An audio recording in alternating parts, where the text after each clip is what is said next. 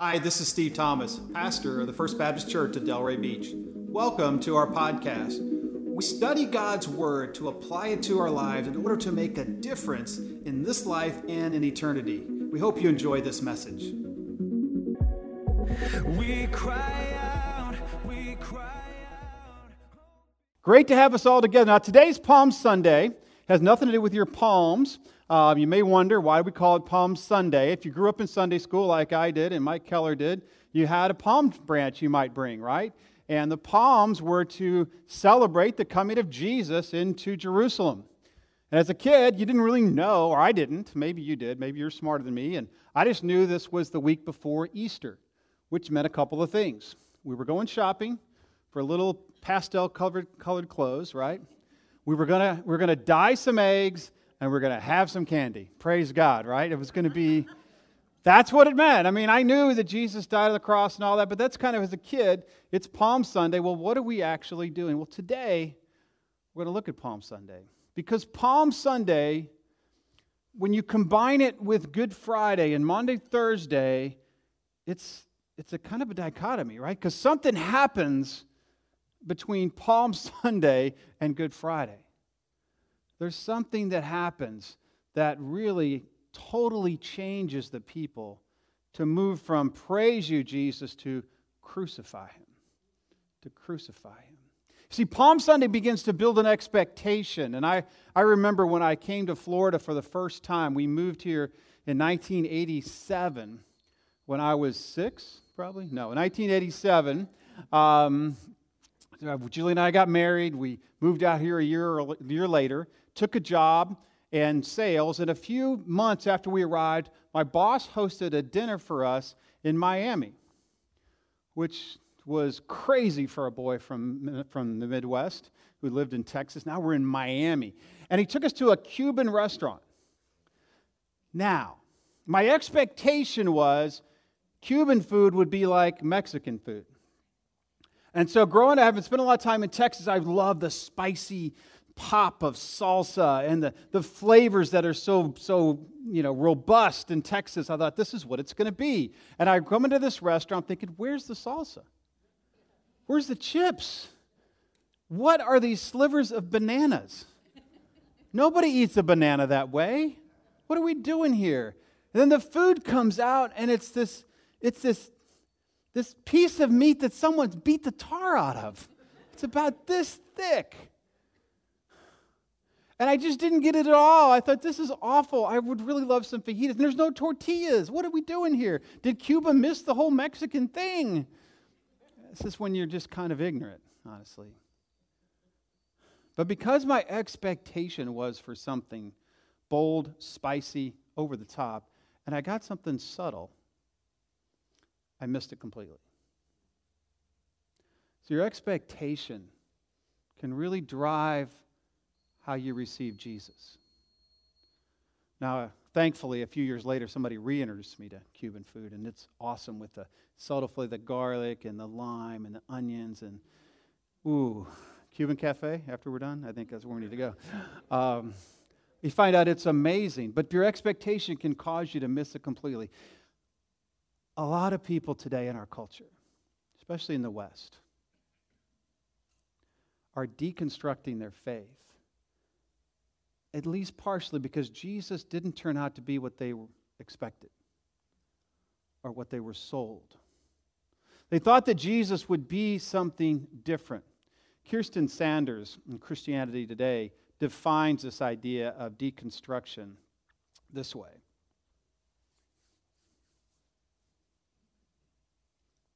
Next slide. Deconst- there we go. Nope. Nope. I'll just read it to you. Deconstruction, this is a simple phrase, there we go. It's the struggle to correct or deepen naive belief. It's the struggle to correct or deepen naive belief. It's that time of, of doubt that happens in every believer's life that says, what, what does Jesus really mean? What's the core of it? What is it really all about? I, there's so many things I've heard, and there's so many different, different aspects of what is the core of it. And actually, deconstruction if done among someone who can help guide you, can be really helpful. See, Jesus can stand the scrutiny, amen?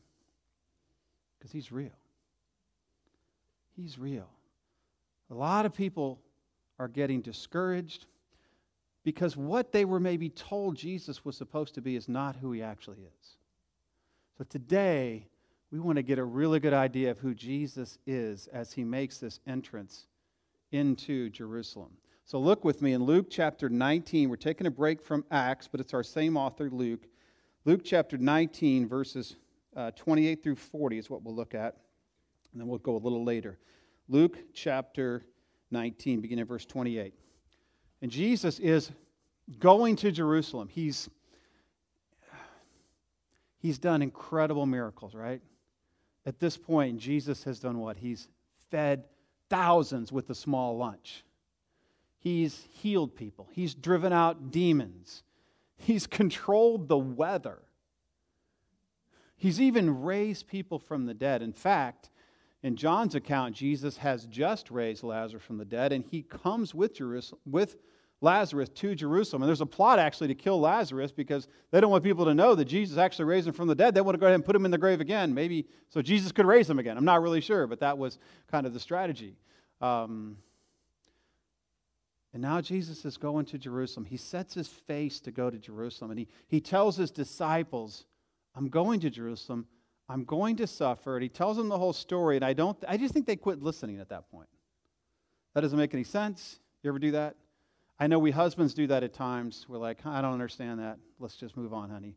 We're going on vacation. Oh, we're going to go see people that you want to see. I forgot that part. I thought we were going fishing, right? I mean, that's, we kind of missed that. And I think they kind of just didn't hear that part. We're going to Jerusalem and we're going to take over. Somehow that's what they heard. So this is Jesus setting up his arrival. Verse 28.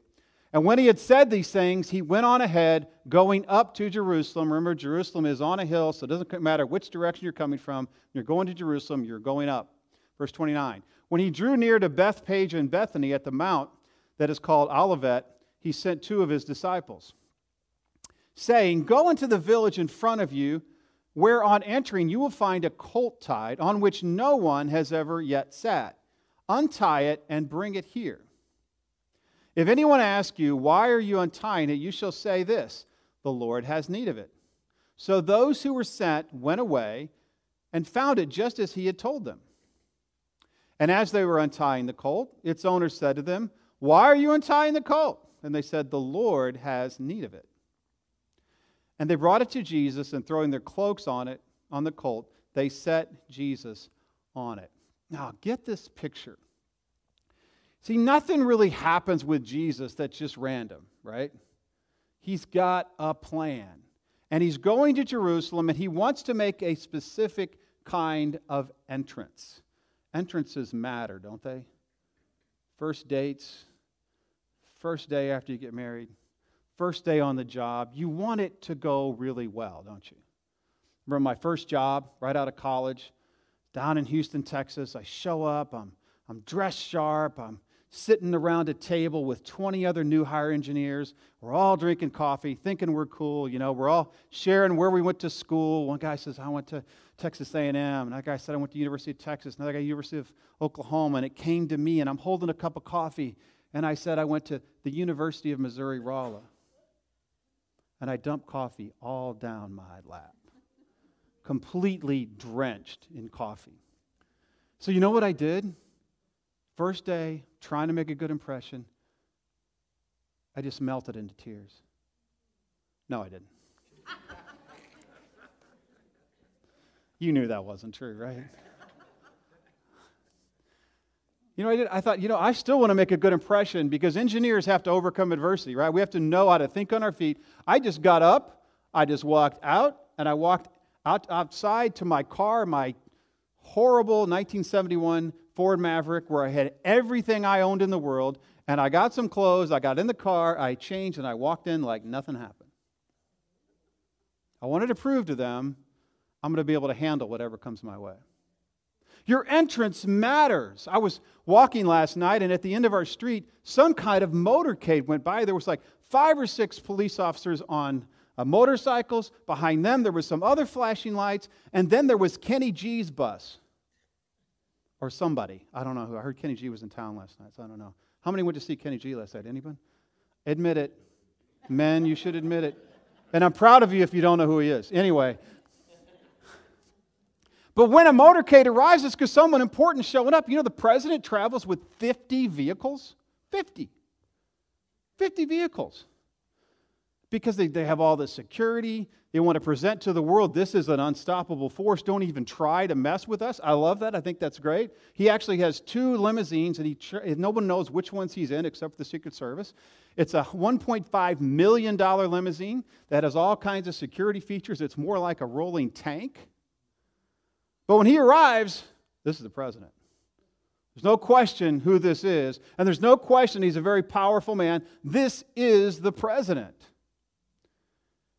But when Jesus arrives, he doesn't show up in a motorcade, he shows up in a Toyota Corolla, essentially. Nothing against Toyota Corollas, they're good cars, right? Nothing against that. But if a Toyota Corolla rolls up, you're not thinking it's the king of the world. He intentionally is humble. It's like a, it's like a, it's like a football team showing up on Sunday and instead of wearing all their clothes and all their, their helmets and their, their pads and their gear and just charging out into the field, it's like they showed up in, in shorts and a t shirt and just kind of stroll in. Hey, I guess we're here. See, Jesus does something really amazing right here. When he could have ridden a white stallion, like a conquering king, and he, and he could have had an army come along beside him, he could have arrived in power. He didn't. He arrived humbly as a servant. Look at Philippians chapter 2 as Paul describes what Jesus did when he came in. And I love, you could, I could talk about Philippians 2 all day for the next month. It's such a powerful passage. But verses 5 through 8 say this Have this mind among yourselves, which is yours in Christ Jesus, who, though he was in the form of God, did not count equality with God a thing to be grasped or a thing to be held on to. Verse 7. But instead, he emptied himself by taking the form of a servant, the king of the universe, taking the form of a servant, being born in the likeness of men, and being found in human form, he humbled himself by becoming obedient to the point of death, even death on a cross. You see, Jesus laid aside his rights.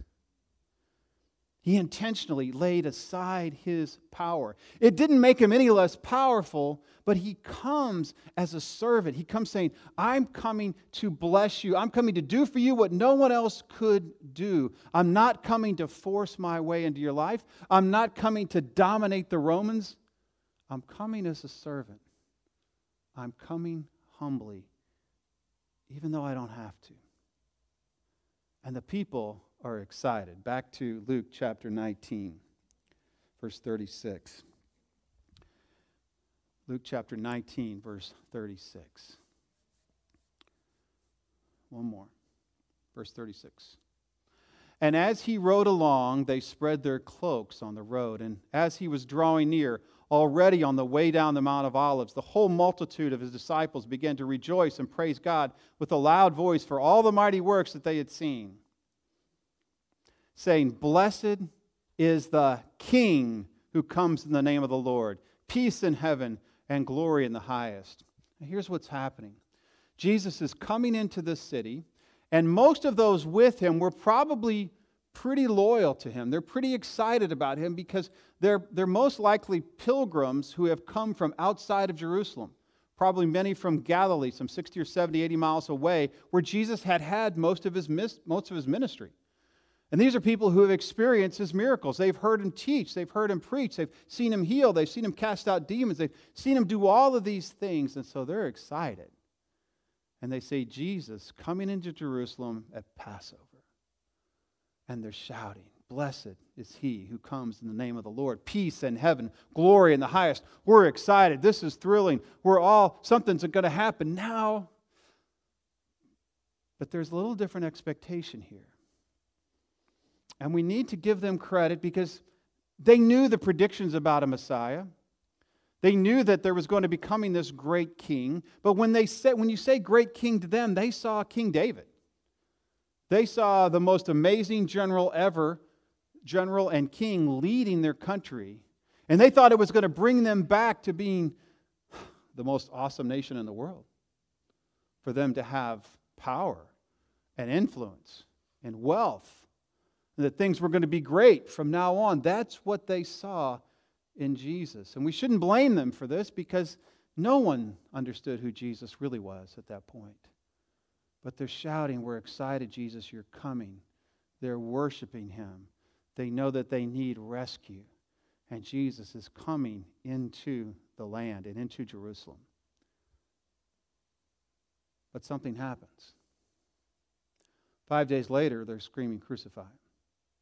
Something happens that from the time Jesus comes into the city with great accolades to the time he is on trial, the people, or at least some of the people, or at least the people with the loudest voices, are shouting, Crucify him.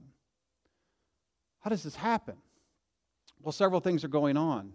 First of all, you have the people who are coming from outside the city who are probably pro Jesus, while the people inside the city are not pro Jesus. They're under the reign of the Pharisees and under the reign of the chief priests, and they've kind of they've been against Jesus all along.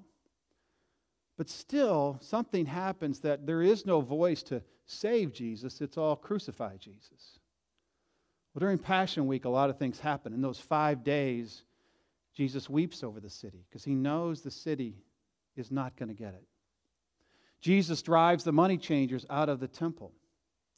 Jesus tells stories about the parables that they were basically put in charge of a vineyard, and then they, when the, when the owner of the vineyard came to collect, they beat the, the collector. And matter of fact, he sends his son and they kill him outside the city.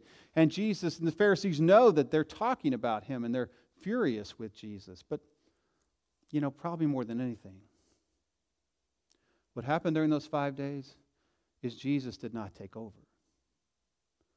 He did not say, I'm coming to rescue you from the Romans. Matter of fact, he warned them that the temple would be torn down, there wouldn't be one stone on top of another, and that Jerusalem would be overrun. This is not the Messiah we were hoping for.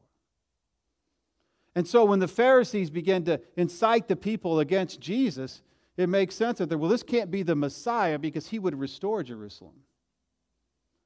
And so they're disappointed with who Jesus turns out to be.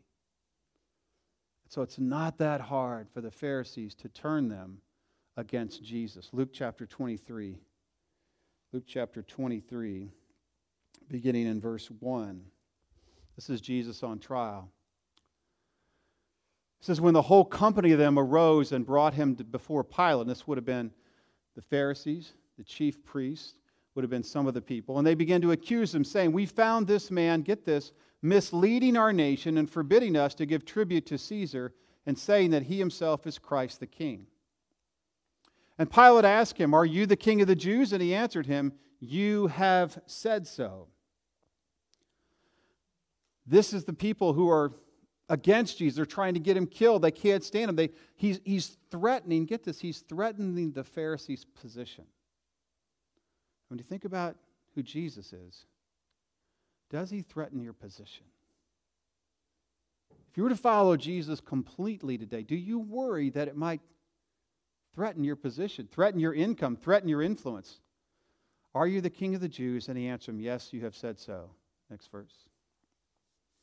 Then in verse 13, Pilate then called together the chief priests and the rulers and the people.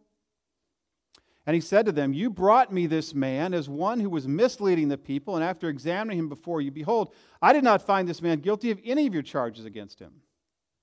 Neither did Herod, for he sent him back to us. Look, nothing deserving of death has been done by him. I will therefore punish and release him.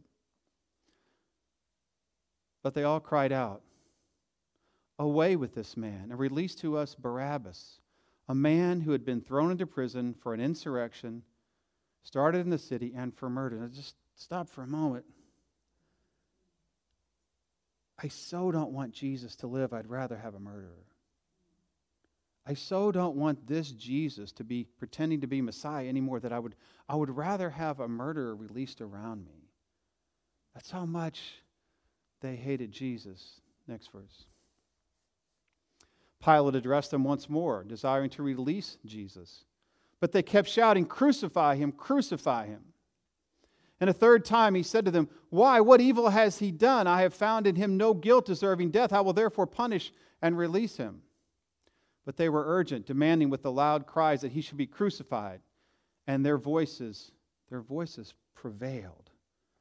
What a scene. Why did they want Jesus to die? Why did they want Jesus? Why did they want to kill him? He just wasn't the Jesus that they were expecting. And they couldn't understand or believe or accept that he was there to pay the price for them, to be their servant. They couldn't accept that about him. They, they couldn't accept that when the people were shouting, Hosanna, Hosanna, you're the king, you're our Messiah. The Pharisees couldn't accept that. They said, Jesus, tell him to be quiet. Have you ever told to be quiet when you're worshiping Jesus? Sometimes us church people can say, wait a minute, you know, don't get too out of, too out of control here. We don't just worship Jesus get too out. No, listen, we want it to get out of control. We want Jesus to be glorified and worshiped. That's why we are all about making Jesus known. We to connect people to Jesus. And here we are, just five days after the worship of Jesus, where we're crying, and they've incited the people to yell, Crucify him. Crucify him. I love Pastor Kevin DeYoung's description of this uh, in Gospel Coalition in December. He says this He says, in a nutshell, that's why the Jewish leaders, religious and political, and later some of the crowd they incited, hated Jesus. Jealousy was no doubt a part of it, but deeper than that, they simply did not have the eyes to see or the faith to believe that Jesus was the Christ, the Son of the living God. To see Jesus as Christ, as the rescuer, as the Messiah, as the King, you have to have the eyes to see that you have incredible need of him. You see, Jesus came to save souls, not to save lives. Jesus came to save souls, not to save lives. And they were expecting him to come and give them a better life, to give them a more happy life, to give them a more influential life, to give them a less painful life, to get them a more influential life. That's what they were hoping for. That's what they were expecting. But Jesus said, I need to save your soul. They wanted the stamp of approval. They wanted validation. They wanted power. They wanted him to, to bring, bring back King David times. They wanted that to be amazing. But Jesus said, I, I need to save your soul. Jesus didn't come to give you a better life, He came to save your soul. You say, well, Steve, wait a minute. I, I thought Jesus came to give me life and to give it more abundantly. Isn't that what it says in the book of John? Yes, it does. Well, let me tell you this. When Jesus comes into your life, his spirit comes with it. And you do have an amazing life. I, but I wouldn't trade my life for mansions on the beach, houses in Colorado, and a jet to connect the two. You know, I, I wouldn't. Because to follow Jesus is the most exciting, thrilling, awesome, amazing life. But it doesn't mean that I'm going to be wealthy. It doesn't mean that I'm going to be healthy. It doesn't mean that I'm going to be powerful. And sadly, it doesn't mean that I'm going to be good looking. Amen? Some of you, some of you have overcome that. Praise God for that. Appreciate that. And ladies, you look great today. Um, guys, you're still ugly. Um, that's true, isn't it? Um, there's nothing more meaningful than helping other people's soul be saved right? There's nothing more exciting than that. But let me tell you, it's painful. It's difficult. But you know what? Everything that we do that's worth anything is, right? You want to get in shape? It's going to be painful. You want to be successful? You have to work hard. Everything that we do is painful if it really matters. And following Jesus is absolutely worth it. It's absolutely thrilling. But it's not easy. It is life more abundantly. And we look for another life more abundantly after death as well.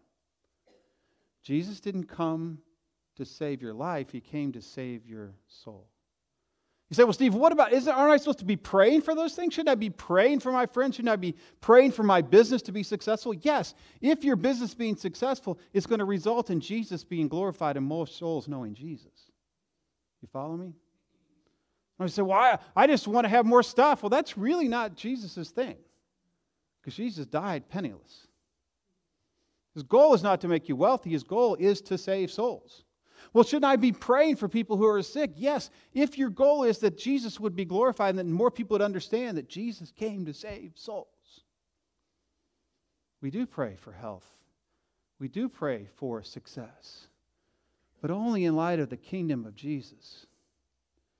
Because know this that the more comfortable you are, the less you need Jesus most of the time. You know? There's nothing wrong with well, being wealthy as long as your goal is with that wealth to bring glory to Jesus so more souls can be saved.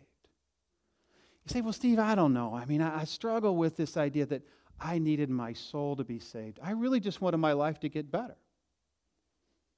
Let me tell you, your soul needs to be saved because you have broken God's law. You have fallen short of the glory of God.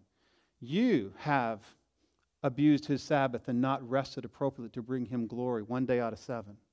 You have been angry enough to kill somebody. You may not have done it. Hopefully, you didn't. If you didn't, you need to turn yourself in. But uh, you've been mad enough. A lot of anger is murderous. You have stolen, even if it's something very small. You have lied, not told the truth. You have broken God's law human sexuality, where it belongs in the context only of a committed marriage between one man and one woman. You, and even in your thought process, have broken God's sexual law. You have wanted things that don't belong to you, and you've resented those who have them. That's just six out of ten commandments. See, we all stand condemned before God. We all stand guilty of a fine we could never pay. But Jesus came to pay that fine. Jesus came to save our souls, not to give us a better life. Sometimes we can be like the survivors of the Titanic, riding on the deck of the Carpathia, which is the saving vessel, and we're complaining about the temperature of the hot chocolate. You know what I mean? God, you saved me from certain death. But man, I don't know, but this Carpathia is not quite as fast as I hope it was. This hot chocolate's not hot enough. That's not true if you really understand that Jesus saved you from certain permanent, eternal punishment and death. Jesus came to save souls, not to save lives. Would you bow with me? Thanks for joining us today. If you'd like to support this ministry, go to our website at fbcdelray.com also, click the share button so you can share this message with a friend or someone in need as we seek to know Jesus, to know others, and to make him known. We cry out, we cry out,